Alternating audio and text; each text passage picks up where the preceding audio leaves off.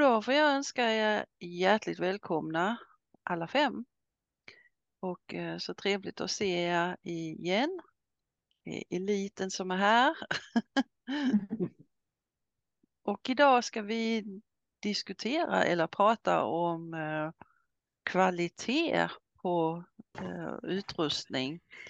Och det har vi ju kanske lite olika meningar om. Och ja, jag vet inte helt hur vi ska börja. Ja, nu hör jag. Hej, nu hör du, vad bra! Jaha, ja hej! Hej, hej. Li lite trassel som vanligt. Jag har lite problem både med ljud och ljus, höll jag på att säga, med ljud och bild. Och, men nu har jag ljud i alla fall. Ja, så bra. Jag såg Ja. att den, den pendlade, den ville inte riktigt koppla och så vidare. Men nu hör du oss, det är jättebra. Det, det, brukar inte, det brukar inte vilja med mig. Hej. Du som alla oss Men nu- andra, det, det här med tekniken. Usch ja. ja. Men nu är jag med i alla fall. Ja, hejsan! Hej och välkommen, välkommen. Tack för det. Tack för det. Nu drösar det in med folk här, vad trevligt, vad trevligt. Kul, kul. Lena och Frida och eh, ja, superroligt. Välkommen Lena och Frida. Hej Lena. Hej Anneli! Ja, vi skulle diskutera eh, kvalitet på sakerna idag. Eh, och där är ju olika saker man kan diskutera för det finns ju så mycket eh, utrustning till hästar och, och vi är ju lite olika här. Det, det gäller ju både sadlar, selar, tränsar, eh, vojlockar, alltihopa och vad vi kan, kan göra eh, för att få bättre kvalitet eller hur vi ska leta för att hitta det. Eh, jag vet inte om, om någon ska börja här eller vad, vad tänker vi Josefin? Jag tycker du ska börja, Anne. Jag ska alltid börja och det spelar ingen Ja, roll men var du jag ju- är någonstans. Jag heter Anne Axel med två A så att är det i alfabetisk ordning så är jag alltid först. Ja. Nej, nej, men jag vill att du börjar på grund av att du har också jobbat som sadelmakare. Ja, Eh, Du har den expertisen. Så det, jag, jag, jag skulle uppskatta om du vill börja eftersom du har en erfarenhet ifrån det hållet.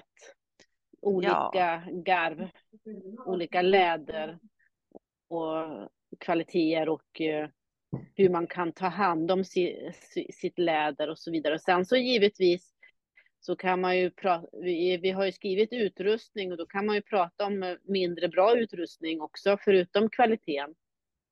Men, Kan man också men då göra, tänker ja. jag på till, ja, till exempel det här med hjälptyglar är ju inte, alltså det är ju så himla vanligt att använda det och det är ju döden för hästen mm. ofta, tyvärr. Eh, Ja. För att vi människor inte kan hantera de där. Vi har inte lärt oss. Vi kör Exakt. quick fix. Mm. Ja, precis. Så, så det finns ju många bitar i utrustning som vi kan prata om. Men först kan... Så, men därför skulle jag uppskatta, Anne, att du börjar. Just på Okej. grund av att du har jobbat som lädermakare. Ehm, och kan då- den biten. Då gör jag det lite kort bara och vill ni Mm. att jag ska gräva lite djupare så kan ni väl säga det. Alltså det är ju det här med kvaliteten på lädret framför allt. Alltså man, man tittar ju på grundmaterialet. Sen är det ju skillnad hur man tillverkar det också. Men grundmaterialet är ju eh, ja, grunden till allt. Så att det är ju viktigt att eh, det är av bra kvalitet. Och nu är det några år sedan jag har varit sadmakare, det måste jag säga, så att jag pratar utifrån här för, för ungefär 20 år sedan. Men eh, jag har ju tittat på material sen också, men självklart allting ändrar sig idag så att det är inte säkert att allt jag säger är sanning idag. Men just det här med material, det är ju först och främst läder och jag gillar ju läder. Jag gillar inte syntetsadlar och syntetgrejer. Uh, om det är färgar salmaka eller det bara är, är tyck och smak, det vet jag inte. Och, och jag vet många har ju syntetsadlar som de är alldeles uh, glada för. Så att tycker man om det så är det ju, ja, whatever. Och det var som någon sa, jag spar ju ett djur och det är ju faktiskt sant. Sadlarna är ju gjort på läder som är gjort på kossor eller kalvar eller Eh, svin också. Um, och eh, den kvaliteten vi hittar är ju oftast svenskt, engelsk eller tysk läder som är väldigt, väldigt bra gjort. De har ett speciellt sätt att garva lädret på och ehm, det som är huvudsaken det är ju kossorna. För att de kossor som bor i lite kalla länder de har en helt annan hud än de som bor i varma länder. Uh, och det kan man känna på att man uh, ett tag, alltså när jag började som sadmakare, så blev det väldigt populärt med indiska sadlar och indiska trends och så vidare. Och uh, det var ju som papp, det lädret som kom därifrån. Och mycket för att eh, kossorna, de, när det är varmt, alltså det säger ju lite sig själv, deras hud är porös för att värmen ska kunna släppa ut igen. Så det är en helt annan sorts hud de har och sen så har de också andra eh, sätt att gå tillväga med och garva lädret och sånt i, i Indien och andra länder som är storproducenter av läder. Jag har hört att det ska ha blivit bättre idag men man kan ju inte ändra på grundmaterialet för att får man eh, läder från en buffel och inte en kossa så är det annorlunda och det spelar ingen roll hur bra man garvar det. Det vill fortfarande finnas den här porositeten i det. Så jag kan ju rekommendera att som sagt svenskt, engelsk eller tysk läder och är min erfarenhet att det är det allra, allra bästa. Och det känner man ju inte bara när man eh, köper ett färdigt träns men också när man jobbar med det, när man syr i det. Alltså till exempel som buff, buffelhud, man kan knappt sticka i det och det har inget att göra med att det är mera hållbart än det andra, tvärtom. Eh, man vill ha ett mjukt och ett, ett eh, bra läder som eh, kan forma sig på hästen på alla sätt och vis och efter en själv också. Det finns väl ingenting värre än att få en sadel som är totalt stel och bara ligga ovanpå hästen som man mm. inte kan sitta och, och den ska forma sig efter hästen och så vidare. Så det är lite grunderna där och självklart så är det ju så att eh, arbetskraften är ju billigare i Indien än vad den är här. Eh, och därför så kommer de med många billiga saker och det kan ibland vara svårt att se och känna skillnaden om man ska ut och köpa ett nytt träns till exempel. Eh, många av dem målar tränsen så, så de blir jätte, jättefina att titta på. Men sen när man har, har haft dem ett par veckor så kan man liksom ta lädret bara och så blir det stora sprickor i det. Mm. Och eh, hur ser man då skillnaden på det? Mycket på priset. Alltså det är ju enkelt att se att de här tränsen för 150-200 spänn är ju inte kvalitetsläder. Det är helt omöjligt och det var ju min akilleshäl när jag började för att Börjes eh, började med eh, att sälja nästan samtidigt med jag blev salmakare. Och eh, det var ju mycket roligare för folk att gå dit och, och titta. De hade ju 30 olika trends och så kunde man välja där än jag som salmakare skulle sitta och göra trends till dem. För det tog ju för lång tid. Det tog ju en hel vecka så det kunde man ju inte vänta på.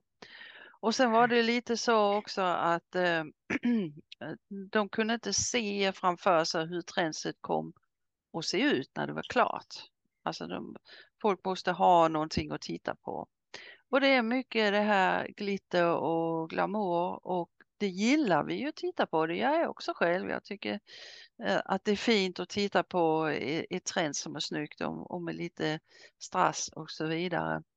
Men just det här med kvaliteten, för det är inte speciellt roligt. Jag hade en kompis som köpte ett trends från Börjes då för många år sedan. Och eh, andra gången hon använde det så blev hästen lite bångstyrig eller vad man kallar det. Så hon tog tag i tyglarna och så satt hon med tyglarna där. Så det slutade ju inte så bra.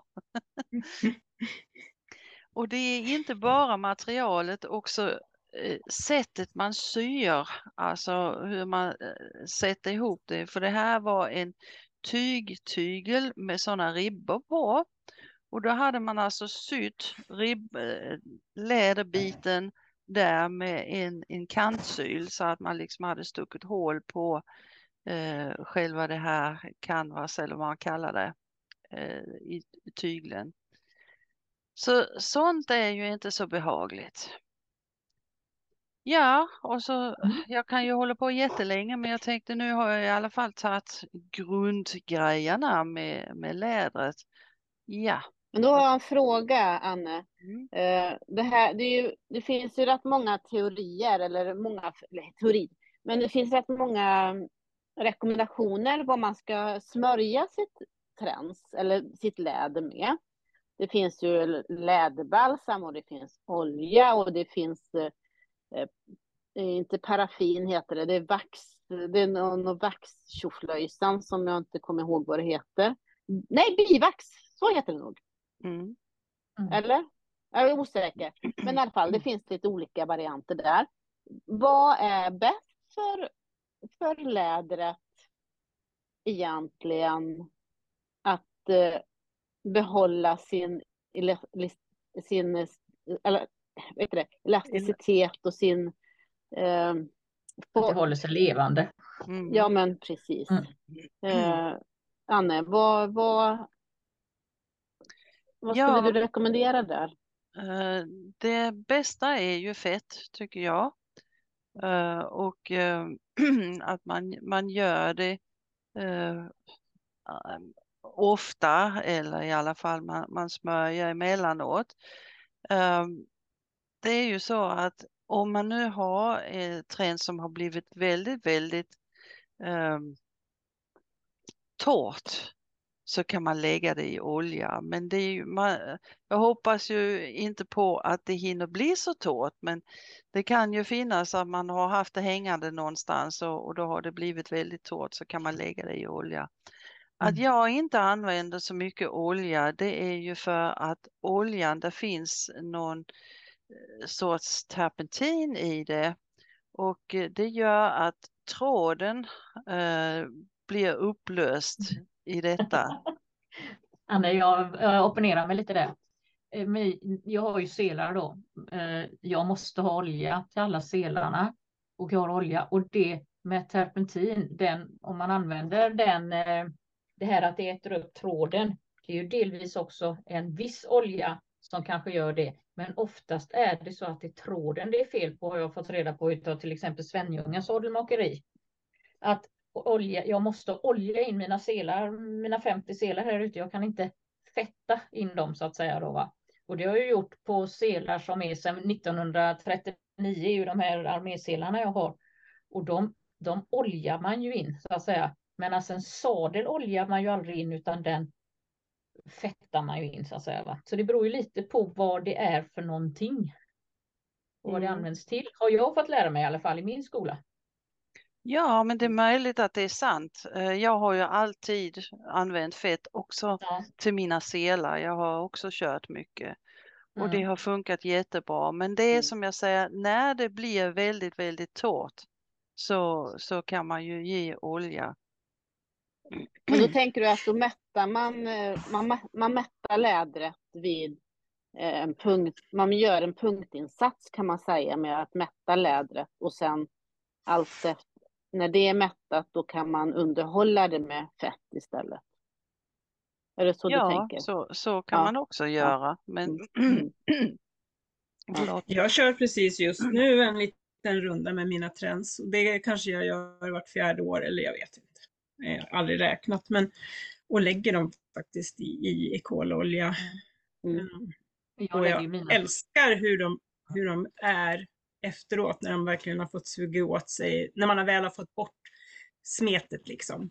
Mm. För det blir väldigt halt till exempel med lädertyglar som har legat i mm. olja. Så att man se till att det går in ordentligt och masserar dem ordentligt. Men de är så helt underbara efteråt. Mm. Lena det... hade skrivit någonting i chatten. Ja. Uh, såg jag. Ja, hej. Jag passar på att skriva, för jag, det här med att smörja saker, om, man nu, om de nu, ja, alltså det allmänna underhållet, så har någon sagt att man smörjer inte på båda sidor. Är, ligger det någon sanning i det? Nej. Nej. Nej. När jag lägger dem i, i olja, då blir det definitivt båda sidor. Ja, då blir det definitivt, absolut. Men jag tänkte just det här med smörja och sen, och då var det att man absolut inte skulle använda ekololja. Det fanns andra alltså naturliga organiska oljor, då vet jag inte vilka som är utan terpentin, för det har jag aldrig hört och inte tänkt på. Men just att ekololja var någon sorts alltså, jätte-no. Varför okay. vet jag inte. Ja, det möjligt, det men, men att, man, att det var den färgade, den, den naturella vet jag inte, men den här som var färgad då, den var, det var något i den. Jag mm. pratade med Tjäderläder som är väldigt stora på oljor och läder i Sverige nu senast. För jag köper ju alltså 20 liter olja åt gången till mina selar, för jag har ju så pass mycket och har alltid haft olja och även haft ekololja förr i tiden.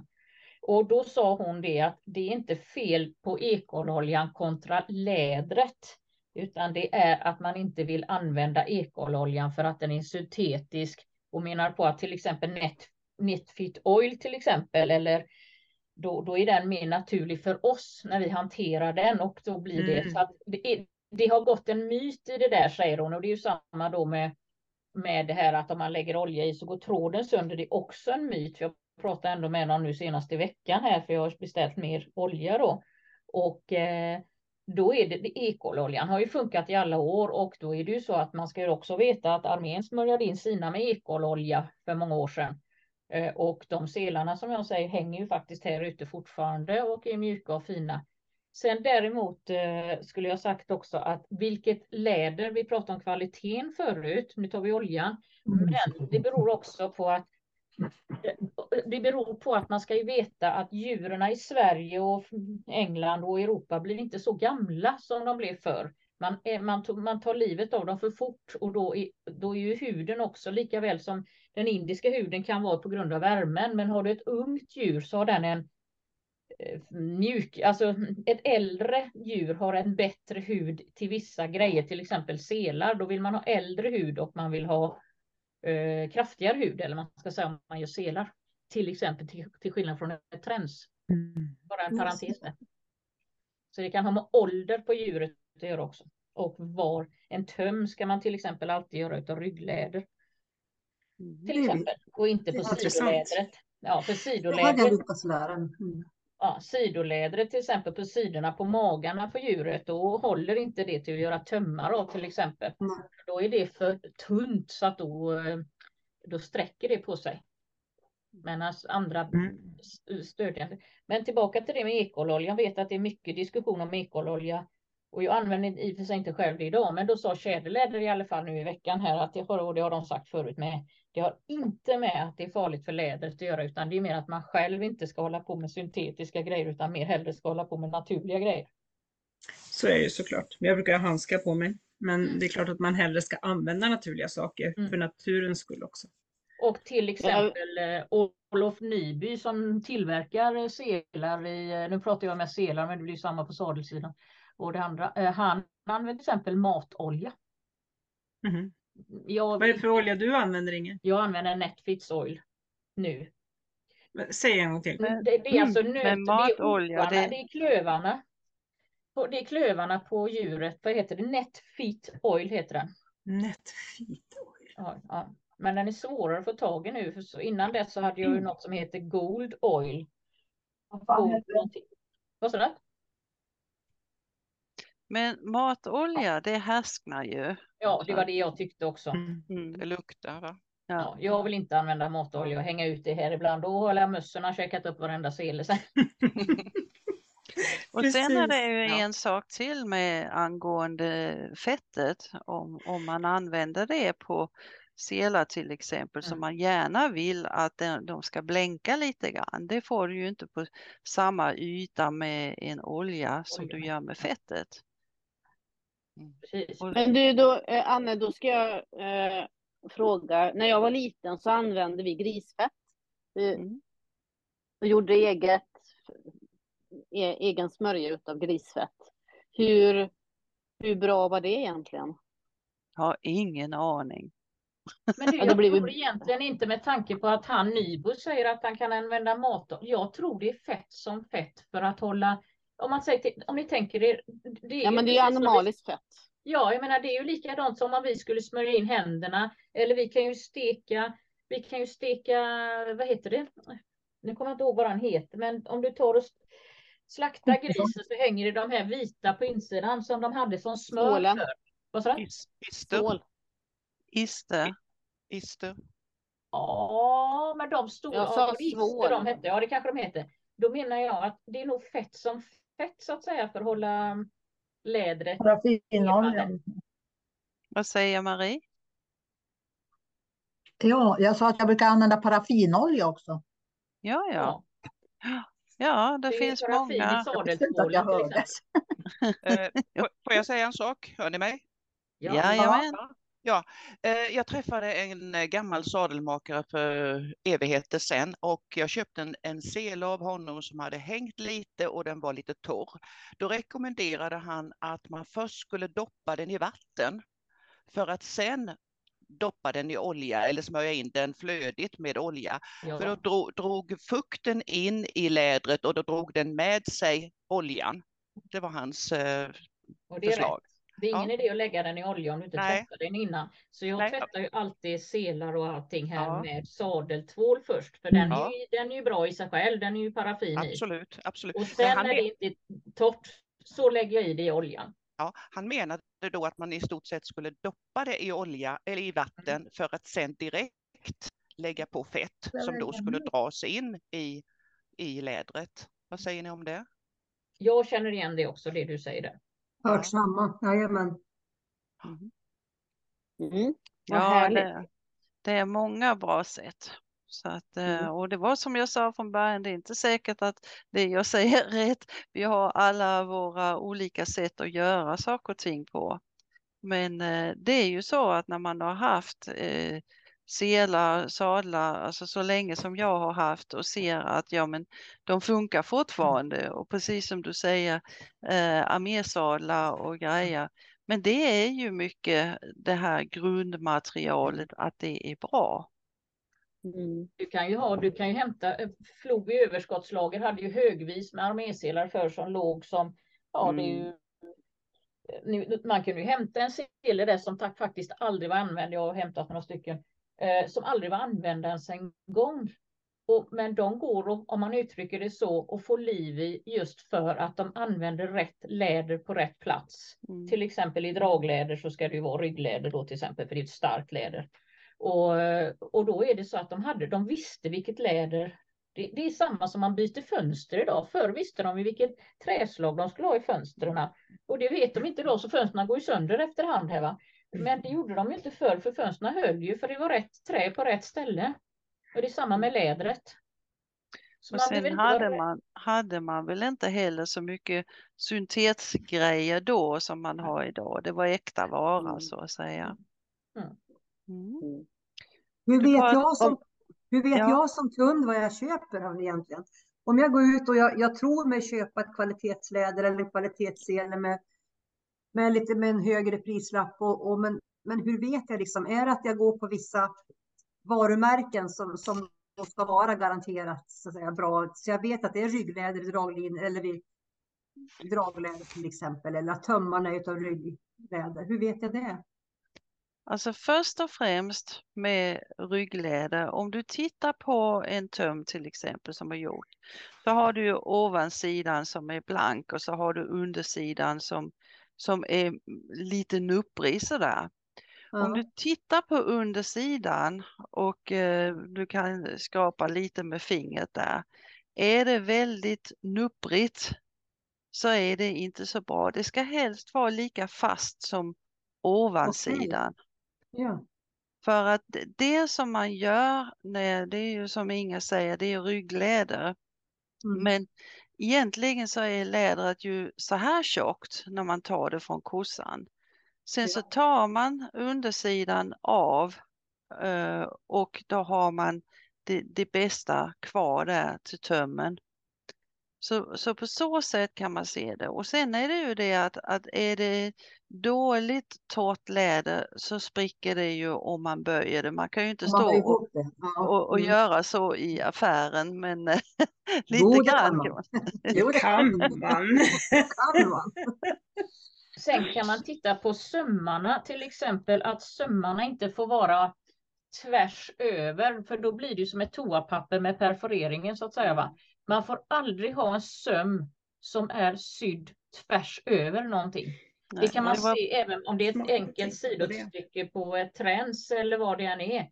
Det ska vara sytt i, vad ska man säga, till exempel i ett V så här. För annars mm. håller inte det, får inte, det, får, det var bara sytt på kanterna, vi kan kalla det för kanterna. Mm, för syr de rätt över så går ju det lädret av. Mm. Det var precis det jag pratade om ja. i början med, med kompisen där tygeln gick av. De har sytt mm. rakt över så att. Eh... Det kan man titta på om man tittar på trends eh, om man köper så att säga. Sen tycker jag väl också att det, nu köper inte jag så mycket trends och jag köper ju nästan ingenting längre för jag har sedan många år tillbaka i tiden. Men det konstiga är ju att våra gamla Stubentrends och våra Hubertus-trends som vi hade på 70-talet, 80-talet, de håller ju ännu.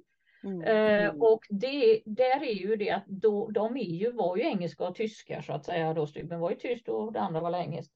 Eh, idag är det väl så att jag såg en tös som köpte ett trends för 2000 kronor. Jag tänkte min stilla sinne, varför? Eh, på något sätt så behöver inte det dyraste vara bäst, för det går lite mode i allt sånt här mm. också då va.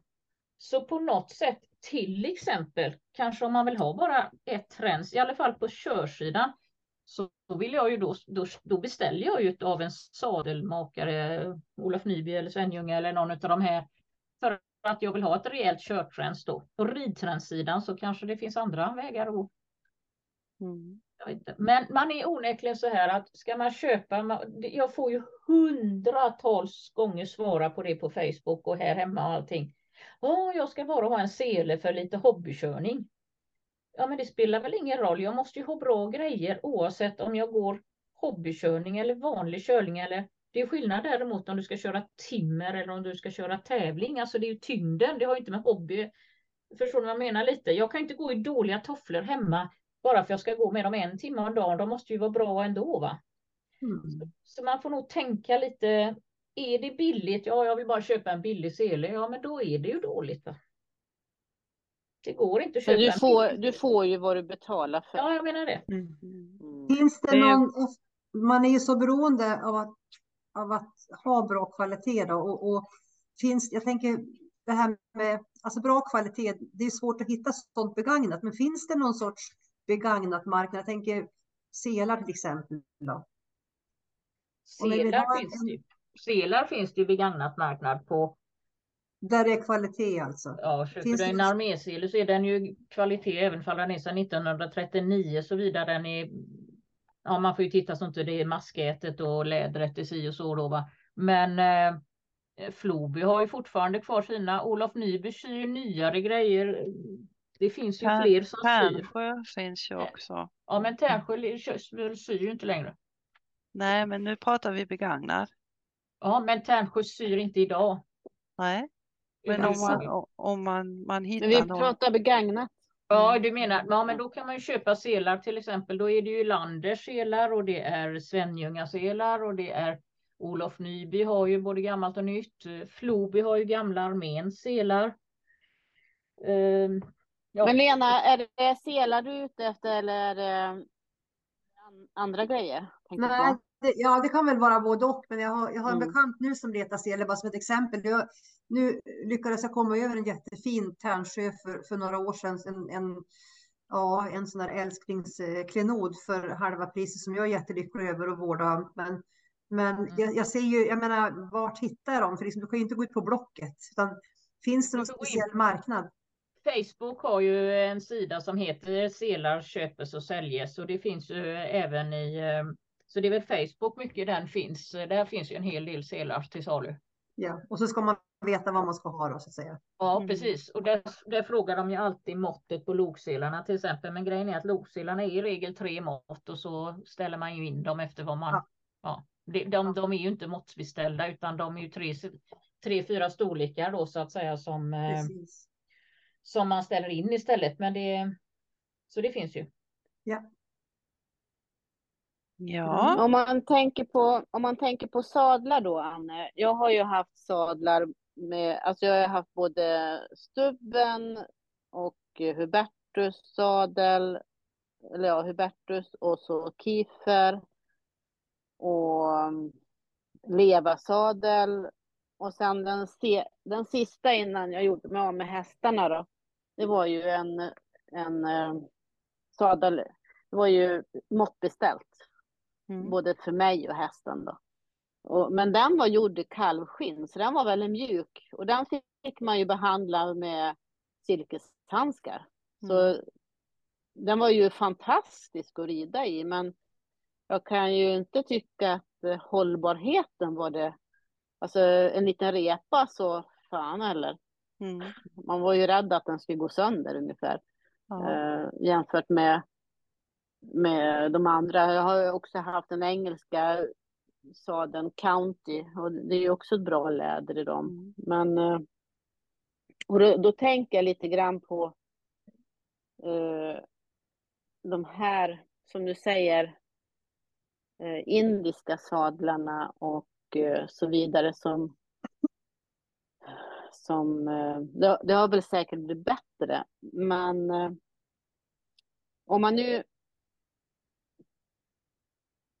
skulle vilja titta tillbaka lite så skulle jag mm. gärna vilja ha tillbaka levasadeln. Det, den kvaliteten på sadel. Alltså mm. på lädret. Mm. Att stubben försvann lite grann beror väl på att de var lite hårdare. Men annars har jag ju stubbensadlar som hänger här sedan 1985. De ser ju lika fina ut idag. Det är ju så. Mm. Men de var ju lite mm. hårda så gick de ju modet så de kan man ju köpa hur många mm. begagnade man vill. Men det var ju att de var hårdare. Vad heter han? Hubertus var väl mjukare att sitta i till exempel. Jag har någon Hubertus håller här ute med. Mm. Mm. Så det var väl lite men sen, i då. Mm. Sen kan jag ju faktiskt rekommendera portugisisk, portugisiska lädersadlar och träns. De, de har ju bra kvalitet om man jämför med, går det att få tag med i andra Sverige? länder. Vad går, det i, går det att få tag i det i Sverige? portugisiska? Uh, ja, nej, kanske inte nu längre. Men på slut, början på 2000 så gick det. Uh, men egentligen borde det göra för Paolo Basto, han, om jag minns rätt så köper han in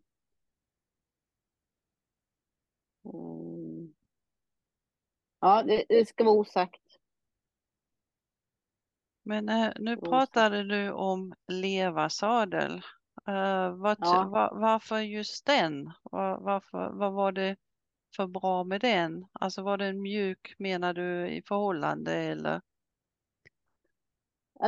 Den var ju inte lika hård som eh, stubben. Nej. Sen så var väl den byggd på ett, oj, var det någonting som ramlade här?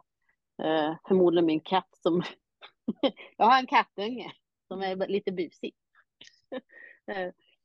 eh, eh, eh, sen var ju den gjord på en svängbom så att den passade rätt bra för rätt många hästar.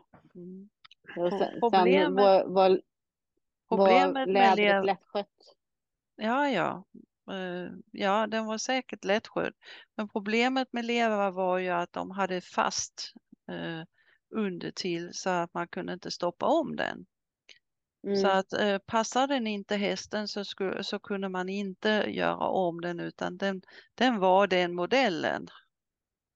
Mm. Så att eh, det kan man ju också tänka på om man köper en sadel att inte det är fast under, under mm. till. Mm. Ja, det finns ju vissa som har de här uh, latexbossarna. De är ju inte kanske... Ja. Jag har en Pessoa-sadel som är sån. Den Ja. är ju körd om den behöver göras om. Liksom. Mm, precis. Mm. Eller om hästen ändrar sig. Och sen så just ju det här med, med sätet som du säger, kallskinn, det är ju väldigt behagligt att sitta på och det blir mjukt och fint. Och, och så har man ju börjat att bygga sadlarna idag så man har eh, skumgummi under och så ett kallskinn ovanpå så det blir mjukt och gott för rumpan. Men som du säger att, att det är ju inte så hållbart som, som det gamla när man hade riktigt läder till sadeln. Mm. Men det blir ju väldigt, eh, och det, det blir ju halare när man har den där eh, riktiga lädret än när det är kallskinn för det är lite mera Mm. eh, Mm. ja, skönare att sitta på helt enkelt. Mm. Men då passirsadeln var ju, har, har ju bättre läder än, tycker jag, än stubben. Ja, Sen var ju, sen var ju eh, stubben hade ju den här Romano, eh, den lite finare. Eh, Finare. alltså kvali kvaliteten är nog densamma på de två sadlarna men, men det var ju en annan modell på dem. De var Mm. lite bredare, passiren och, och stubben var lite smalare. Så att det beror Mm. lite på hur man, vad man tycker är bäst att sitta i. Mm. Är det några av ni som inte har sagt så mycket som har några frågor eller så? Något som ni vill att vi ska diskutera som ni har tänkt på?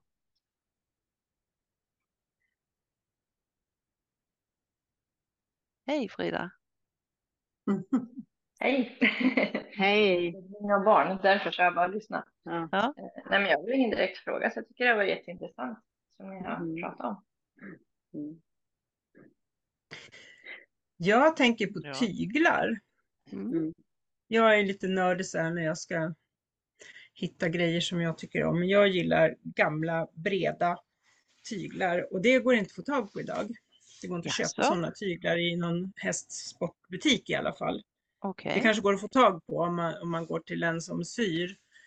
Så att, eh, men jag har ju letat då efter släta, breda tyglar med lite tyngd i för jag vill kunna rida on the weight of the rain. Mm. Och det kan man inte göra om det inte är någon weight in the rain. De jag har beställt, jag precis vet vad du pratar om, för jag Mm. går från tyglar och det har jag beställt eh, utav till exempel i detta fallet Svenljunga. Så jag Mm, både, precis, man får göra det. ja, och jag beställde någon annan gång utav en annan eh, så. Så jag beställer Mm. sådana tyglar så får jag den längden och det jag vill ha. Exakt. Jag Jag, hade fick lite ett stora hästar också så jag behövde lite längre töm- tyglar då. Just det. Men jag, jag fick utav en, eller köpte av en kompis som syr. Mm. Eh, Jag har beställt ett par från USA. Och sen så köpte jag körtömmar på annons. De är stenhårda och jag har inte orkat göra någonting åt dem. Men de skulle jag annars ha lämnat till någon som skulle kunna sy då, eventuellt min kompis då. Jag lät nu tömma till exempel så lät jag ju Hellners eh, sy upp och då gör hon ju det lädret jag vill ha. För Mm. jag vill ha råläder i tömmen då. Och även Mm. om det är i tyglar då. För jag vill inte ha det här plattlädret. Det blir för tungt eller det blir för kort eller man ska säga då. va. Så jag Mm. vill ha råläder i det. Och det, då- då i det fallet så var det Hellners och tyglarna. Ja, Nu är han ju borta i Ulricehamn för han har ju dött för flera år tillbaka i tiden. Men då har de sytt upp istället. Mm. Råläder, vad, Ja. vad, vad är det? Rålädret det är ju inte att plattläder, då har du, ja Anne, det kan ju du säga nästan bättre. Det är väl att de, de bankar ihop det plattlädret med ju än vad rålädret är ju det det är. Ja, råläder är, är ju ofärgat framför allt. Så det har ju den där fina ljusbruna färgen och eh, Mm. det blir ju eh, snyggt med åldern så att säga. När man använder Mm. det så mjuknar det i färgen och sådär. Men det finns ju väldigt många olika saker som du säger. Ja, råläder det är ju det som det är och sen finns det kromgarvat läder och det är lite mer elastiskt och ja, där är många olika sorter. Mm. Jag använder ju, om jag säger rätt nu så är det i alla fall så att jag har ju råläder rålädertömmar och rålädertyglar. Dels för att de är mjukare och så. Och den äldste jag har, jag fick ju den, nu kan man ju inte tro det, men jag fick den, en inre rålädertömmen jag har här ute, den fick jag när jag fyllde 18 år och då var den begagnad då. Det är ju några år sedan. Wow. jag menar, wow. den är för fasen över 60 år gammal. Men något som är väldigt, väldigt viktigt tycker jag, nu pratar jag ju töm eller tyglar, det är att alltid lädret ska hänga rätt. Att man får inte det här att slå knut och grejer och dona på det, alltså det, det är jättegalet. För när jag hänger upp allting, selar eller vad det än är, jag har ju rätt mycket grejer, eh, så jag alltid till att tömmarna hänger, eller tyg, tyglarna, att det alltid hänger i sin slinga rätt, så inte den mm. hänger vridd så. Mm. Det är viktigt alltså. Och att det blir då. Va? Och sen i mitt fall, jag har ju inte mina grejer varmt, för jag skulle inte kunna ha värme till alla de grejerna. Eh, och det följer ju då så att säga yttertemperatur. Mm. Och det händer ju ingenting. Eh, och skulle det då, det, folk är ju livrädda om det kommer mögel på, men mögel är inget farligt, för då ska man se skillnad på om verkligen är det mögel eller är det, vad heter det Anne, det är ju talg eller vad är det som kommer ut ifrån lädret? Det är talgen va? Ja, jag vet faktiskt inte vad det heter, men det är, no det, det, är ju salt, helt ofarligt. Ja, salt eller som kommer upp där. Ja, ja det, det, det tror man är farligt, men det är ju bara att ta och stryka, det är ju bara att ta en trasa typ. Så, så, alltså precis när jag inte har värme på i min sadelkammare, vilket jag bara har när det är kallt ordentligt, då blir det ju också för att det blir så fuktigt där inne. Men alltså jag upplever att det är bara de, det lädret som är smutsigt som det här fastnar ja. på. Mm. Precis. Är det Man kan inte rent läder, det blir inget, inte... Nej, nej, nej. nej, nej. Eh, så att det, man det är inte ha... lädret som möglar, det är skiten. Ja, precis. För jag har selar som jag aldrig använder där uppe i museet. Och mm. de möglar ju aldrig. Och de hänger ute i, eller jag hänger ju ute i kallförråd så att säga. Eller ja. Mm. Så tillvida ju... att det inte är tätt heller. Det är inte tätt mm. i de förråden heller. För det är vanlig laggård. Eller ja, eller ja. Mm, är det ute då. Det är ju mycket eh. bättre att ha dem i kallrum än att ha dem i värme. För att hänger det i värme så torkar det. Och mm. eh, torrt, alltså när, när lädret har blivit riktigt torrt så eh, är det väldigt, väldigt svårt att få det till att leva igen så att säga. Och om man, mm. som jag gör här, om man till exempel har, eh, återigen vi tar selar, men det kan ju bli samma på annat läder, jag är alltid väldigt noga att knäppa upp till exempel en bringrem på en häst. En del gör ju bara så att de liksom, ja den ska vara i samma hål jämt. Det ska den för det första alltid mm. vara för hästen blir smal och tjock. Men att man knäpper och använder lädret och sen om jag har det i, i detta fallet när jag har det i oljan, så tar jag, ska säga, jag har ingenting att visa på, men alltså jag tar lädret framåt, om det är så, eh, och så, så drar jag det så fram och tillbaka för då blir lädret mjukt inte om man kan visa på någonting här. Om ni förstår vad jag menar. Alltså om jag har en slinga av lädret så, så rullar jag den fram och tillbaka så. Mm. Och så tar jag nästa bit. För då när jag rullar det fram och tillbaka så, så, och så i oljan och så upp igen, så blir det mjukare så att säga. Det kan vara på en mm. tygel. Tyglar och tömmar i och för sig olja inte riktigt på samma sätt för då skulle de bli så hala. Men eh, har jag en grej som är en draglina då, om den är stel, så, så försöker jag lea på den så här och, då blir, och, och öppnar alla remmar så att jag liksom ler på dem. Och då mm. blir det liksom precis som det är liv i dem. Just det. Mm. Sidostycket på tränset då. Att man gör, ja. är det så, så vi gör så och så gör så med det fram och tillbaka så. Mm. Så jag menar, ja. Ja, jag, inte, jag, ska, jag hoppas ni förstår vad jag menar. Ja, jag förstår precis ja. vad du menar. Ja. Att man rör i, att man använder det och rör det. Mm. Men och sen är det jag lite grann här också en, en fråga eller vad man ska säga. Vad, vad, tycker ni? Har det blivit sämre kvalitet eller finns det kvalitetssaker att köpa där ute eller hur ser det ut? Jag köper ju sällan någonting nytt. Alltså. Det är samma för mig, det är sällan något nytt och mm. mina gamla tyglar de är från tidigt 80-tal och de är de bästa fortfarande. Ja. Och jag vårdar dem ömt. så, är det med. så är det faktiskt. Ja. Det, och det, vikt, det viktiga tycker jag när man ska mm. köpa läder eller överhuvudtaget, de som de säger då, jag ska bara ha det till. Mm. Men man mm. måste ju tänka också på säkerheten, det får inte gå sönder. Nej. Nej, det precis som den här, den här kompisen som drog sönder äh, tränset. Men mm. när man tycker då att jag kan ha billiga stigläder, mm. herregud, jag kan ha billiga tyglar eller billig sele. Mm. mm. Man blir ju mörkrädd. Mm. Det man ska, kan ha billigt, ja man kan väl ha en billig borste kanske men eh, ja. Jag gjorde ett misstag för inte alls länge sedan. Jag har ju två hafflingar och de är otroligt breda, mm. platta, raka i ryggen, ingen manke. Mm. Och den ena i synnerhet har haft supersvårt att hitta sadel till. Så jag åkte till Högs och så tänkte jag, fasen nu köper jag en sån här färgfylld sadel och man kan mm. stoppa i den bredaste bommen, och, eller inte bredaste bommen utan vad heter det? Koppjärn. Koppjärnet. Koppjärn, ja. Mm. Uh, men alltså den, är ju, den var ju då delvis syntet och delvis läder. Och, och eh, jag tog hem den, man har 60 dagar på sig, men vad händer? Ja, men för det första så tar det liksom, jag vet inte hur många veckor det tog att bara hitta ett sätt att få i det här vida koppjärnet. För det satt ju ett annat i som var smalare så fick jag köpa det bredaste koppjärnet och försöka få i det där och försöka pressa isär sadeln. Man vågar inte trycka liksom hur mycket som helst. Men jag var tvungen att ha hjälp av en stark man för att mm. mm. överhuvudtaget skulle gå och få isär det där och få i den där. Och när jag väl hade fått i, i det där koppjärnet, då först kunde jag ju prova sadeln på hästen. Och så insåg jag snart att de 60 dagarna hade passerat. Mm. Och sadeln passade inte på hästen. Och alltså överhuvudtaget när man liksom la den på ryggen så känner man att, ja men, alltså bosserna är inte ens fyllda hela vägen. Det finns inte material hela vägen. Det finns i början av bosserna och i slutet, men i mitten är det tomt. Alltså den är jättekonstig.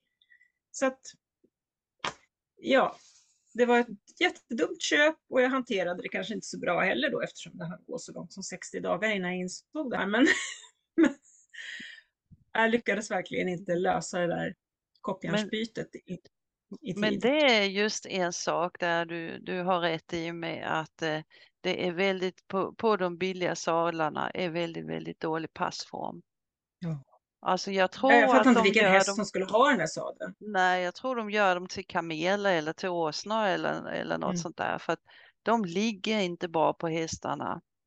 Och jag har, jag har försökt med några stycken och, och lagt upp och suttit upp och man, man sitter ovanpå hästen, man, man kommer inte ens nära den. Alltså det, det är helt, helt galet. Ja, och den här alltså undrar jag eftersom det inte finns något material precis i mitten där man kanske ändå då sitter. Det måste ju bli väldigt illa för mm. hästen. Mm. Efter ett tag åtminstone, var... när, man, när den mm. har sjunkit ner. Liksom. Det måste ju vara det som händer. Det, det var inte så att det var ett fabrikationsfel på den så att du kan lämna tillbaka den som reklamation? Det har jag i och för sig svårt att tänka mig, men, men och jag hade en sadelutprovare ute efter det och hon sa att de här sadlarna är, ofta, och är så här. Hon okay. hade nog sett fler, så att jag tror inte det. men det är en bra synpunkt. Det är sånt man behöver tänka på också då, det gjorde inte jag. Mm. Vad jag förstått när det gäller det här med koppjärn så ändrar ju sadeln också svängning i mm. förhållande mm. till vilket koppjärn man har. Så har man en mm. smalt koppjärn så har man en svängd sadel. Ju bredare koppjärn, ju rakare sadel. Och vad det det mm. Nej, tvärtom. Man... Nej. Det, det blir oftast tvärtom, att den blir mer svängd när du nej, böjer. Nej, nej, inte det jag har haft. Okej, okay, vilka sadlar har du haft då? Bates. Okej, okay, ja. Den blev rakare då och det var det jag mm. tänkte om det kanske var så det som hände när den blev rakare att det blev det var liksom ingen stoppning kvar i mitten. Att man är rätt. Det vet mm. inte jag. Jag vet ingenting om just den sadeln, men Bates-sadeln den blev rakare ju mer mm. Eh, man vidgade den. Mm. Och det, det, blev ju också lite konstigt när man tänker sig att man har köpt till en svängd rygg. Mm. Fast, den, fast, fast, den skulle vara bredare tänker man. Och då mm. blev den, och, den blev bredare med nya koppjärn men den blev också rakare. Mm. Och det blev ju ett annat bekymmer. Mm. Mm. Jag tycker lite just det här med att byta koppjärn och så vidare. Det, Nej, mm. det, det, jag mm. vet att jag kanske är gammaldags men jag tycker mm. att en, en sadel är en sadel och, och bommen ska vara där den är och sen så, så mm. ska man passa underredet efter hästen så att mm. den är stabil och den ligger bra och så vidare. Du har helt jag håller med dig och det, menar, det blir väldigt instabilt på något sätt ja. känns det som bara att det går att byta. Och det här var ju heller inget bra köp om man säger. Mm. Det var ett jättedåligt köp. Ja, det var ett jättedåligt köp. Ja. Man blev klokare men inte rikare. Nej, precis. Nej, precis. Jag får se om jag kan sälja den, men det känns ju mm. också lite jobbigt för jag måste sälja en dålig sadel. Ja. Nej, men jag, förlåt mig, men jag menade att mitt köp var en dåligt köp. Alltså det, ja, men ja, det var så jag menade. ja, ja. min min sadel var ett dåligt köp, det var så ja, okay. jag menade. Ja, okay. ja. Men det kanske men, din också var, jag vet inte. Ja. ja, det var ett jättedåligt köp. Mm. Men det är samma med att köpa billig. Man tror att det är en ny loksel och så köper man en billig och så är man jättelycklig att man har lokselar. Men det är det inte heller, för där är ju problemet med att bossen är alldeles för stora och så är loket, lokträna alldeles för raka. Så det blir galet med det. Så att en eh, loksel är det bättre att köpa en begagnad. Mm. I möjligaste mån. Man, och det, så det, det har ju hjälpt några stycken med just vilka mått och grejer man ska ta då. Och eh, även om de vill sy upp nya då så eh, vet vilka man ska sy eller vad, vilka storlekar och vilka grejer man ska ha. Mm. Ja. Några andra Om vi går... frågor? Ja. ja. Vi skulle kunna byta ämne till utrustning på ett annat sätt, det här med hjälptyglar och med, med eh, den biten. Alltså både, alltså det finns en uppsjö hjälptyglar. Och det finns en uppsjö bett och det finns alla de här grejerna som vi kan gå in lite grann på också kanske. Nu har vi, mm. eller vad tycker ni? Ja. Ja då. Uh, vad, vad har ni för erfarenheter utav hjälptyglar och vad är eran, ert tycke? Jag ser dig Anneli här. Jag tycker mm. inte om hjälptyglar. Jag tycker att man mm. behöver lära sig att ja, det kanske är hårt att säga, men lära sig att rida. Mm. Det är samma kan jag säga inom körningen då och även för mina rids, de, de både rids, för er som inte vet så har jag halvblod som jag både rider och kör. Och det är ju så att jag fokuserar inte så mycket på vad olika bett och grejer jag har och hjälptyglar och hit och dit för att man får lära hästen att gå rätt istället. Det handlar ju inte vad du har. Det, hand, det, det gäller ju inte vad man har i munnen eller vad du har i tygen eller i tömmen. Det handlar ju om att du ska se till att hästen går på ett behagligt sätt. Att hästen bär sig själv och att man ja. själv bär sig själv. Alltså det man ser jag vet inte hur många procent, men det är säkert 80, 80 plus procent av alla ryttare som man ser där hästen är på framdelen och ryttaren hjälper till att mm. hålla hästen på mm. framdelen. Mm. Det finns ingen självbärighet. Det var som en frågade mig hur många halvvalter jag gör när jag kör, för jag kör ju alltså då vanlig trafikkörning kan vi kalla det för. Jag kör ju inte så mycket dressyr, men de går ju däremot väldigt långa. De kan ju en gång i veckan eller ja, de kan gå två och en halv mil eller någonting. Så sa mm. hon det, hur många halvhalter gör du? Jag sa, har inte en enda halvhalt på två och en halv mil. Och då blev det alldeles tyst i andra änden. Nej, men jag sa, jag bygger ju det inte på det. De går i mitt fall, om vi, om vi ser då ridningen, körningen i mitt fall, det är ju att de går ju på ett lätt stöd, för jag ska inte sitta och dra i dem och de ska inte dra i mig. Man kan inte och, hänga i varandra, för då bär nej, man sig inte hänga, själv. Ja, precis. Nej, de ska inte hänga i varandra. Va? Eh, vi ska inte göra det, så att vi, eh, jag baserar det liksom inte på utan jag får ju se till att de med lätt och smidighet kan ta mm. att jag, de kan svänga och hit och dit och bort och fram. Mm. Om hästen är självbärig, då kan den svänga mm. i vilken mm. riktning som helst, vända. Jag, alltså, mm. Man, kan ju titta, ja, man kan ju titta på hästarna i hagen när de leker mm. och när de rör sig. Det är ju den balansen vi ska eftersträva under oss Absolut. Exakt. Och, och, det är ju den vi vill mm. härma. Det är den vi vill få vara med i när vi ser den här elegansen hos hästarna, hur de, när de springer och spänner upp sig lite grann och är uppiggade av en eller annan anledning. Det är den vi vill få vara med i. Men vi har ju mm. fått för oss att vi behöver skapa den genom en massa olika grejer som vi har hittat på. Mm. Istället för att mm. låta hästarna lära oss mm. hur vi kan följa dem i det här. Jag kan bara säga ett exempel som då det inte, ja, för det kan ju bli samma ridningen, men jag till exempel hade en kus som hade stått en del i vintern och så körde vi han. Han har alltid gått väldigt bra han, med rätt läge på halsen om man kallar det för så i drag och han blir inte sämre när han drar utan han blir bättre när han drar. Men så undrar jag vad hästen helt plötsligt börjar lyfta på huvudet. Jag tänkte det är något som inte stämmer. Och då kan man ju tänka sig i sin stilla sinne, då kan man ju många då tycka, ja men det behövs en hjälptygel eller vad fasen som är. Men det var vad felet var, det var ju faktiskt så att i hans fall så hade han ju tappat liksom muskler, eller man ska säga, över vintern. Och då blir det att selen hamnar för långt ner. Det, vi pratar alltså om små, små marginaler, men du vet, får han mindre mankam där så åker selen ner. Varpå han gick ju uppåt så här med huvudet för att få drag. Han, han ska ju ha dragpunkten rätt på sina, sina kylgropar.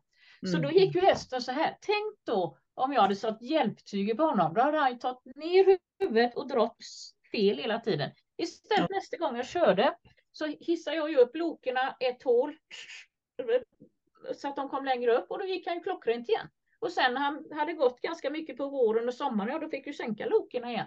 Nu pratar jag ju loker i det fallet. Jag menar det kan ju likadant vara med en sadel eller med hur vi sitter eller om vi sitter snett eller alltså hela den biten. Va? Hästen försökte ju kompensera.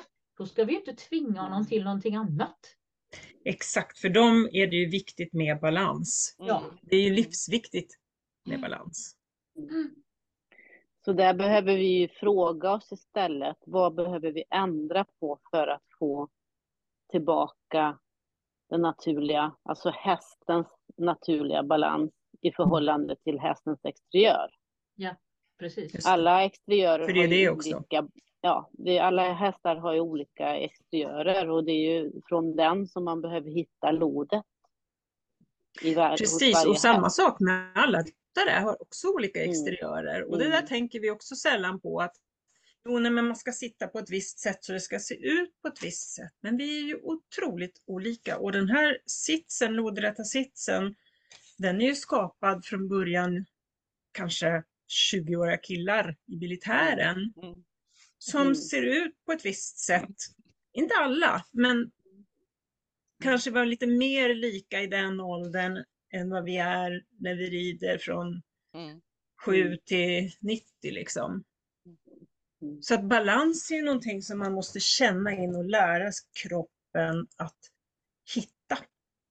Ja, hitta. Den går inte att dra i benen eller sträcka på eller sitta i något skruvstäd liksom. Det är inte balans. Mm. Mm. Nej, eh, men idag har vi väl... utrustning att göra kanske. Men... Nej. Alltså, jo, nej, men det, det finns ju faktiskt utrustning som hjälper dig att få tillbaka axlarna, mm. eh, armbågarna, fram bröstet istället för att hitta din inre core. Mm. Eh, jag brukar prata rätt mycket om det med mina elever, att eh, använda utav pilatesbollen. Hitta din core, hitta ditt lod, hitta pendeln i dig. För att kunna applicera det även på hästryggen. Mm. Och hitta hitta centrumet i din sadel. Om sadeln är käpprätt åt helvete i centrum, alltså balansmässigt, så behöver du ju byta ut den. Mm. Eller ibland så kan man ju padda upp tillfället för att känna, att det är så här det ska kännas. Ja. Ja. Åsa vill säga något. Ja, Åsa har höjt sin hand här. Ja, vill du ja. säga något? Ja, hej. Eh, jag tror att de flesta som eh, månar om hästar är väl mot hjälptyglar av alla de slag. Ehm, men och jag har inga hjälptyglar själv. Nu är mina hundar galna här. Ehm, men eh, jag tänker på det, man pratar ju mycket om hästens självbärighet och ryttarens självbärighet. Eh, men hur gör man då? Hur får man hästen självbärig? Det tycker jag är intressant. Ja, det är ett helt ämne i sig. Um, faktiskt. Där är det skillnad. Jag som kör har ju ett annat sätt att köra dem än en ryttare som sitter på fast hästen gör samma sak. Förstår ni vad jag tänker? Mm. Det blir skillnad när jag sitter Men det är en otroligt bra fråga. Mm. mm. Jag vet inte om det är någon som vill att vi ska gå in på det nu, för det har inte med utrustning att göra. Nej, det men, men man kan, jag kan bara ge ett förslag. Jag kan mm. bara ge hur man ska få häst... Vad, vad var din fråga? Jag kan... Säg den frågan igen, Åsa. Åsa. Jo, man pratar mycket om att hästen ska vara självbärig och det är ju en självklarhet mm. för kanske de flesta människor att man ska ha en självbärig häst och att man själv ska vara självbärig. Men hur får du hästen självbärig? Då, alltså det som eh, Anneli säger, det, det, det är ett jättestort ämne och det är kanske till ett annat. Ja, men jag, jag, jag vet, och men, det var inte det vi skulle diskutera, jag vet ja. det, men jag tycker att när man, men, när man, om man kommer in på det och säger ja. att man kan mm. inte ha hjälptyglar, man måste ha hästen självbärig och då är det också, det kanske inte så många vet. Nej. Nej, men det handlar mycket om, tror jag, eller upplever jag utav erfarenhet, att få eller ge hästen möjlighet att ta, att ta ett eget ansvar över sin kropp. Ge hästen möjlighet att faktiskt ta kontroll över sin kropp istället för att vi ska lyfta hästen i varje steg och eh, ha kontroll över hästen i varje steg. Istället, istället ge hästen möjlighet att ja, men jag behöver lyfta på mina fötter här, för annars så snubblar jag, till exempel. Jag behöver hålla, hålla upp min eh, vet du, framdel själv, för att matte håller inte ett eh, tungt tag i mina tygla, i, i tyglarna. Att man, man brukar säga att man ska ha stöd i tyglarna. Jag brukar säga snarare det ska vara fågelungar i tyglarna. Mm. Eh, du ska, mm. kunna, du kan, du ska kunna styra och, och um, rida med sytrådar. Mm. Den, jo, den typen jo, men, av jo, men det, det, är jag med på. Va? Men, men hur får du hästen att koppla på sin core? Vad jag gör? Nej, men det var bara en sån sak att det kanske inte ja. alla det är jättebra, Bara helt, helt ja. väldigt kort, det är ju att träna hästen innan man rider den att träna hästen att skifta vikten bättre. Alltså hästar lever ju väldigt mycket på framdelen, de har 60 procent cirkus utav sin vikt på framdelen och de lever med huvudet ner i backen och går och betar och drar sig framåt. Det är ingen optimal position när vi ska sitta på deras rygg. Utan då behöver vi träna hästen att skifta vikten eller fördela den lite bättre över sina fyra ben innan vi rider på den och lära den, träna den att kunna komma upp med hals, huvud och bogparti. Mm. Så hela hästen behöver liksom komma upp. Då finns det också plats till att komma in under. Man tänker att man liksom skiftar hela paketet så. Om det här är baken. Men man ser ju inte så mycket på de duktiga ryttarna att det är så idag. Nej. Nej. Tyvärr. Och de är det har väl med bedömnings... Mm. De har ju det, det har ju... för alla människor. För unga. Ja, det har ju med bedömningssporten att göra tyvärr. Mycket. Kan vi inte göra en egen, detta är ju lite intressant det vi pratar om, kan vi inte göra en egen sån här, nu pratar vi utrustning, kan vi inte göra en, en Anne där, kan du inte göra en sån och att vi pratar de här olika grejerna, för det här är ett ganska stort ämne. Det är ett jättestort ämne. Absolut. Jätteintressant. Och det tycker jag är nästan är kanske mer intressant och viktigare egentligen än bett. Mm. Mm. Håller med dig. Mm. Därför att bara, bettet spelar inte lika stor roll. När hästen... Ja. ja. när man inte är beroende av att man ska ha bettet som kontrollfunktion eller... Nej, men det var som jag var med i en annan då med podd där med olika körningar då. De frågade om alla olika bett bort och fram. För det första då, om vi pratar utrustning igen då. Det finns ju väldigt många bett som har samma funktion i munnen på hästen, fast de ser olika ut på utsidan. Och till exempel ett postkandar, ett liverpostång de här olika kan ju motsvara ju, finns ju, då heter de på ridsidan, hette de Jackkandar, det heter de inte idag för de heter väl Kimberwick tror jag. Mm. Alltså det, det, är samma, vi pratar om samma typ av bett fast det är olika, de ser olika ut på utsidan. Och så eh, är det ju återigen det att, som vi säger, det med utrustning eller hjälptyglar eller vad vi än pratar om. Fokuset är ju egentligen inte på det, utan fokuset är ju att vi ska få hästen i harmoni och vi får låna lite tid av den. Det handlar ju inte om att vi ska styra ut dens liv, för det är ju inte, den ska ju ha en rolig dag på jobbet och då ska vi inte vare sig sparka eller slå på dem. Va? Eh, så är det väl ett ömsesidigt, eh, tycker jag, givande och tagande. Mm. Eh, för att de ska ha en rolig dag på jobbet och det ska jag också ha. Exakt. Verkligen. Så jag tycker inte... Och det, är det är väl där jag menar att det är viktigt att och, uh, få hästen vara delaktig i det vi gör. Med. Mm. För att då blir det också mer, större värde för för oss också. Mm. Att till exempel menar, när, man, när man lyssnar på sin häst och hör den och, och tillåter den. Eh, att man oftare kanske svarar ja än nej och sen kan man omförhandla. Men när man lyssnar mm. på sin häst på det sättet, då blir ju jag, då har ju jag eller vem det än är, eh, gjort mig förtjänt av att bli lyssnad på av hästen. Mm. Mm. Och alltså det är så det fungerar med hästen. De kanske inte tänker så att nu har du gjort dig förtjänt att, att, mm. att eh, Nej, men absolut blir lyssnad på, men det är det som händer. Lyssnar jag på hästen så lyssnar hästen på mig. Mm. Men Anne, vi gör ett, eh, en debatt om detta också. Mm. Ja, ja, ja. Ja, ja. ja. Jag har 17 podcast med det ämnet så att uh, ni kan gå in och lyssna där. ja, du har bra podcast. Mm. Anne. Ja, nej men det är väl inte helt omöjligt att vi ska kunna göra det. Men, nej, men det, är eh, lite, det är lite intressant tycker jag. Det är lite kul här i denna gruppen för vi har folk som har varit med från 70 80-talet och mm. vi har en yngre med. Och jag tycker det är så intressant för just det här att eh, då finns det liksom den långa vägen så att säga med erfarenheten långt bak i, i, i våra led så att säga. Och det tycker jag är värdefullt. Mm.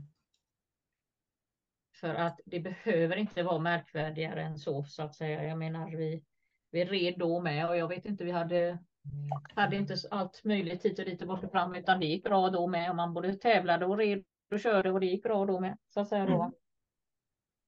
Så att, eh, ja, det funkade ju då med. Absolut. Så ja, jag skulle behöva lämna er och mm. gärna prata med er en annan gång igen. Mm. Så att säga. Ja, men tack för att du har varit här. Jättebra och jättekul att träffa er allihopa. Och ha Detsamma. det. Detsamma. Ha det gott. Hej, hej, hej. Hej då. Hej då, Inger. Hej, hej. Ja, men du var inne på hjälptyglar. Vad är det andra saker, utrustning som vi kanske inte behöver? Uh... Det är, eh, jag kan tänka de här eh, benskydden. Mm. Eh, det, det kan jag se ofta och så frågar jag eleven varför har du benskydd på? Då, det är rätt ofta jag får, nej men alltså jag vet inte egentligen säger de, men eh, de sa att jag behöver ha det. Av någon anledning. Mm. Jag ska bara prata med min bove här att hon ska vara tyst. Boots är också en sån sak, alltså hovboots. Det är inte bara travsport, man ser, man ser det annars också. Islänningarna verkar ha sin egen bootsfabrik. sin egen, man, man bootsar ju på lite olika sätt i olika discipliner, men det är ändå en balansering av hästen istället för att hästen mm. borde slippa liksom. Mm. Det är säkert väldigt mycket som skulle kunna undvikas. Även då att man tänker behovet av benskydd för att det är säkert inte alltid så, men i många fall så är det säkert också så att de slår på sig för att de går i obalans. Absolut. Och skolverkning och hela, ja. Ja, men exakt. Absolut. Mm. om, om man har grund, vi... precis, där, nu är vi faktiskt tillbaka igen på Annes sadelmakeri. Har man grunden rätt, grund.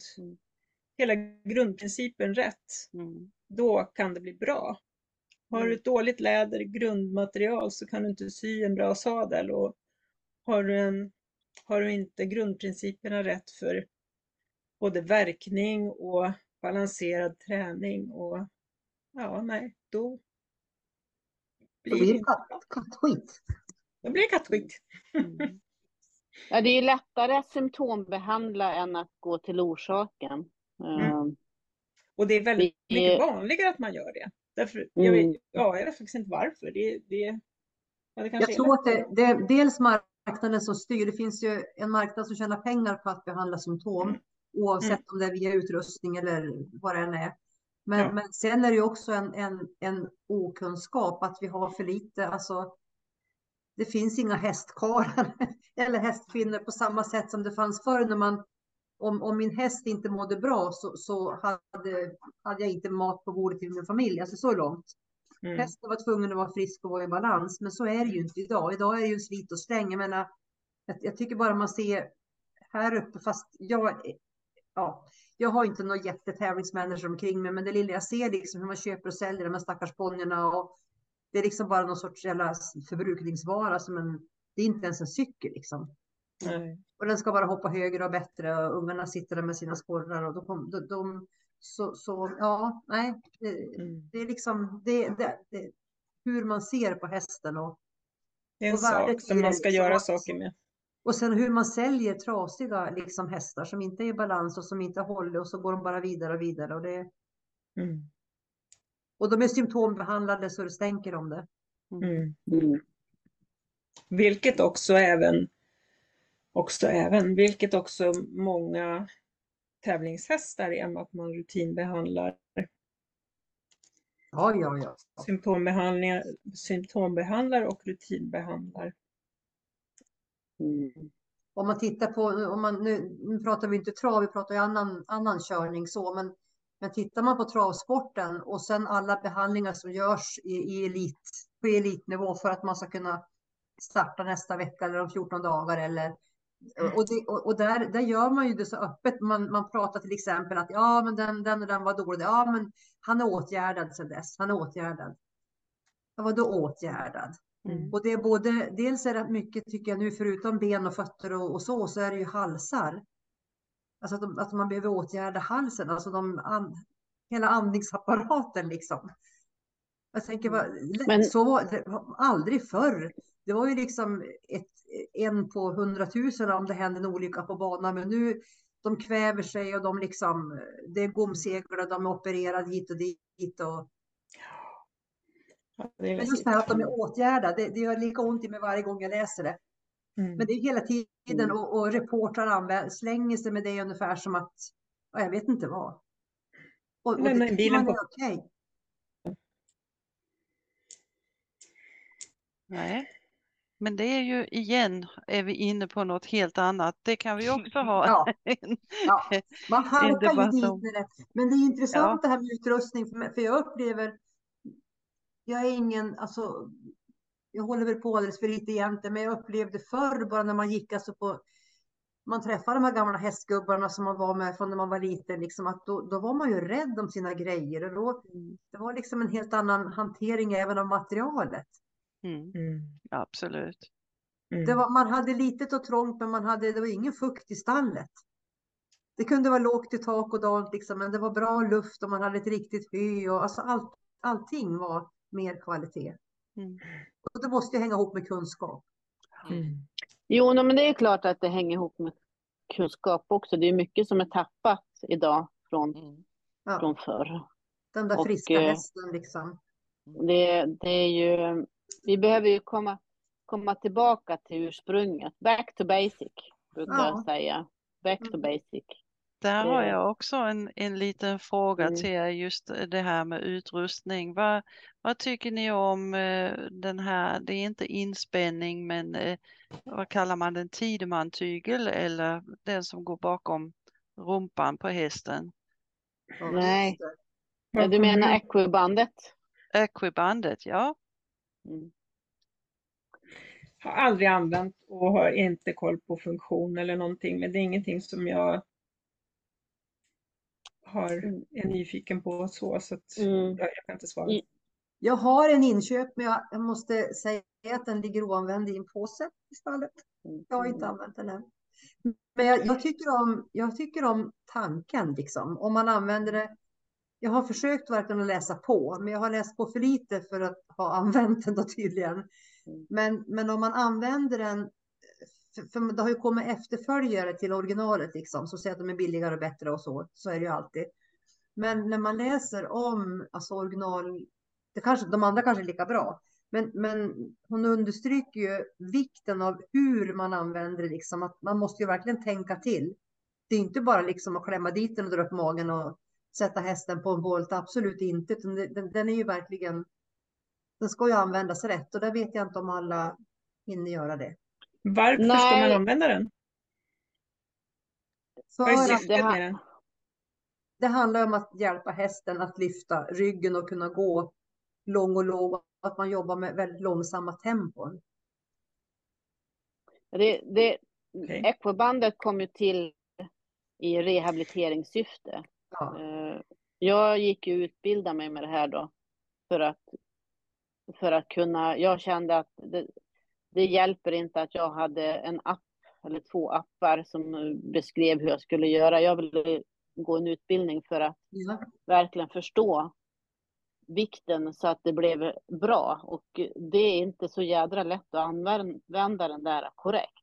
Nej, det är det jag, jag kan, känner också. Mm. Nej, vad jag kan se hos många att uh, det hämmar hästens uh, rörelsemekanik. Den hämmar hästens förmåga att arbeta faktiskt på grund av att man inte riktigt vet hur man ska an använda den. Man, man spänner in för mycket. Ja, precis.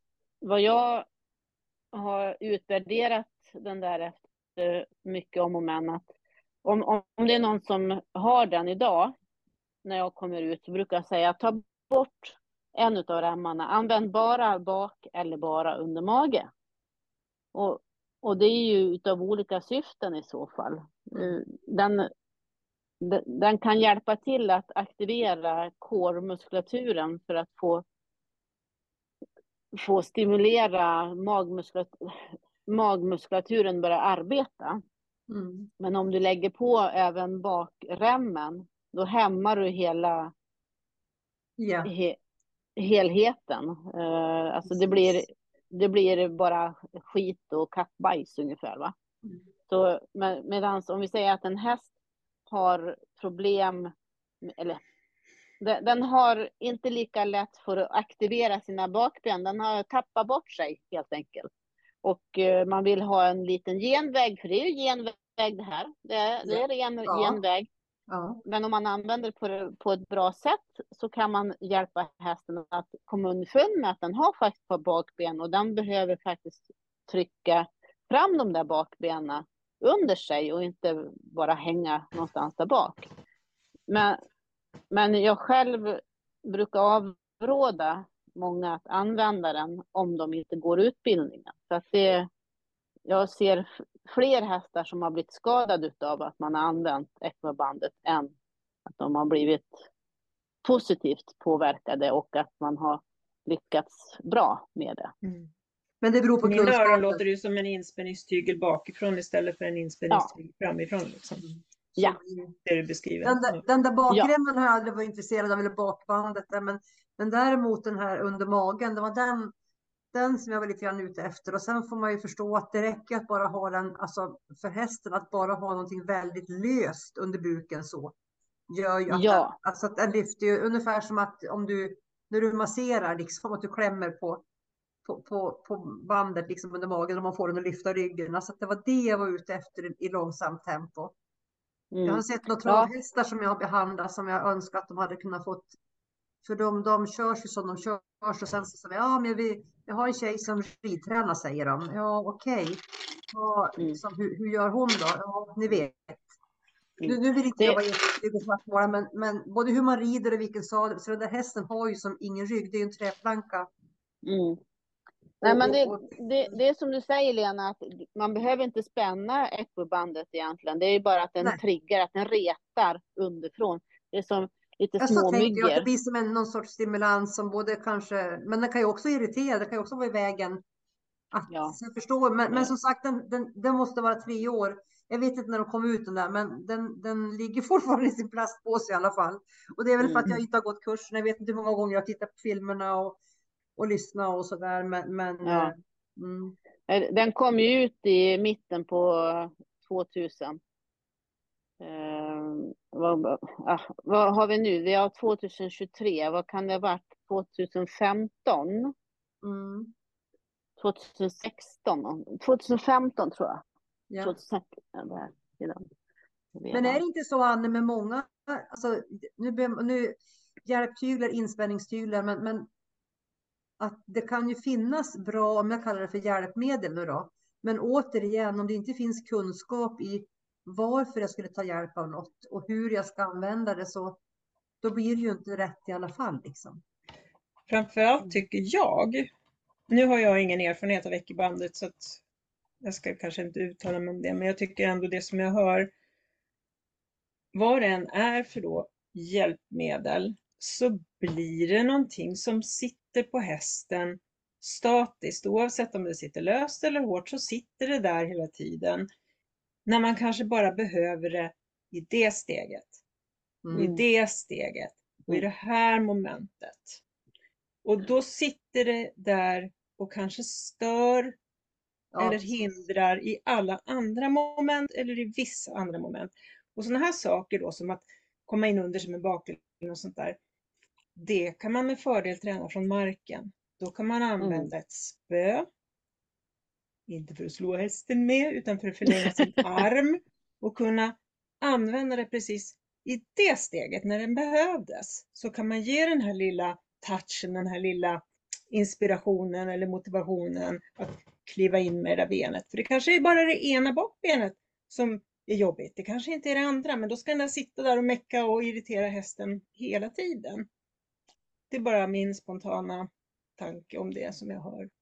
Min, Nej, men du har alldeles rätt, Anne, eller Anneli, alldeles rätt, absolut. Mm. Min tanke var när... Att man inte tänker liksom att man har, att det ska vara på liksom att man ska longera hästen eller så i en halvtimme, en timme. Det är ju då man får bara liksom, man blir alldeles livrädd, tänker jag. Ja. När man hör folk som gör det liksom. Utan det, det gäller ju att tänka att det är ganska skarpt. Jag har köpt en kopia på ekibandet. För jag körde med ett, en stalllinda ganska länge som jag la runt halsen och så som en åtta och så runt rumpan. Jag tyckte att min häst behövde vara lite mer, alltså att han behövde förstå vart han hade sina bakben så var det liksom en hjälp, för den var ju helt oelastisk, den bara satt ju där liksom. Så kände jag ju vart han hade sina bakben. Och till det tycker jag att eh, liksom, den här kopian hade dugit bra. Liksom. Jag brukar inte heller ha både bak och under magen utan endera. Liksom. Men sen är de ju tyvärr lite små. Alltså, de är ju, I alla fall kopian sitter ju lite hårt tycker jag. Jag har ju ingen jättestor häst. Så det är det som är liksom lite klurigt, men det får man ju fixa. Det är väl mm. problem när man har lite större häst överhuvudtaget. Mm. oh ja, jag vet. Men min, min tanke när jag såg det kom fram för, för många år sedan, det var, jaha, nu har folk blivit för lata för att tömköra också. Mm. det var min tanke. Mm. Ja, det finns så mycket man kan göra och man lär sig så himla mycket på att göra det där själv istället för att låta en rem göra jobbet. Så lär man sig, för man är tvungen att hela tiden vara med hästen, hela tiden titta på exakt vad händer när jag gör så här och vad händer när jag gör så här. Och det missar man ju. Mm. Man... Jo, men det, det, det, ser man ju många med, med olika hjälptyglar. Det är ju många som inte vet varför de har de här grammantyglarna på. Nej. Till exempel. Eller Tideman, det är ju en, en annan hjälptygel. Eller GOG. Eller Chabong. Mm. Eller inspänning överhuvudtaget. Ja, ja precis. Mm. Så, så det, det är ju genvägar. Mm. Sen, sen, där får jag nog ändå säga att om man vet hur man ska använda dem och använder dem bara vid enstaka tillfällen för vissa ändamål, men man behöver vara professionell och veta vad i helvete man gör. Mm. Men sen tycker jag i alla fall inte att man ska använda hjälptyglar. Så förstå mig rätt vad jag mm. säger. Jag, jag, är, jag kanske låter som att jag är i två läger och det kanske jag är. Men det gäller ju också att veta hur man använder det om man ska använda det. Jag måste säga att jag kan inte hitta någon enda orsak eller en enda liksom tillfälle när jag tycker att jag borde sätta på en hjälptygel på en häst. Nej. Jag vet inte vilka tillfällen det skulle vara. Nej. Nej, och det tycker jag är bra. Det tycker jag är super.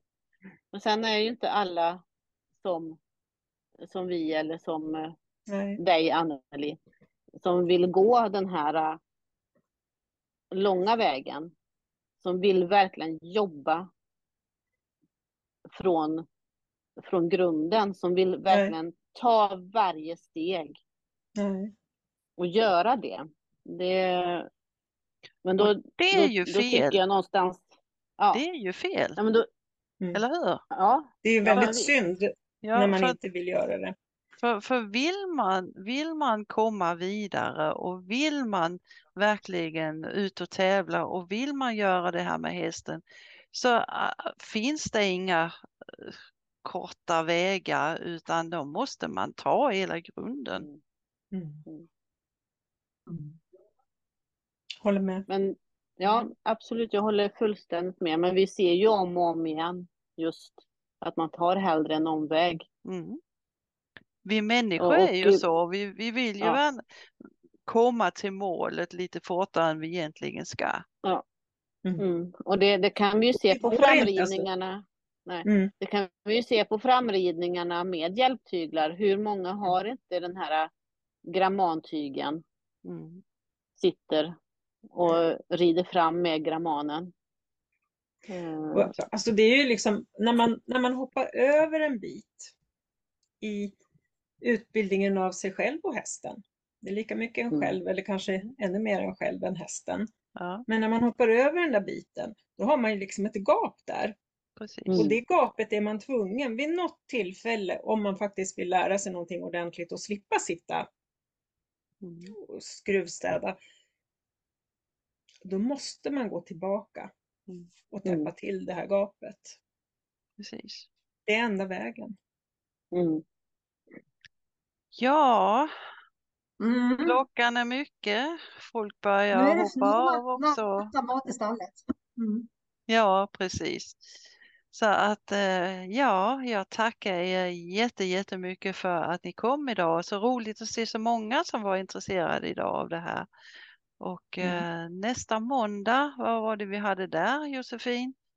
Um, ja, ungdomen i ridsporten, där är också ja. en, en stor grej att prata om hur, hur det går till idag och vad man lär sig och så vidare.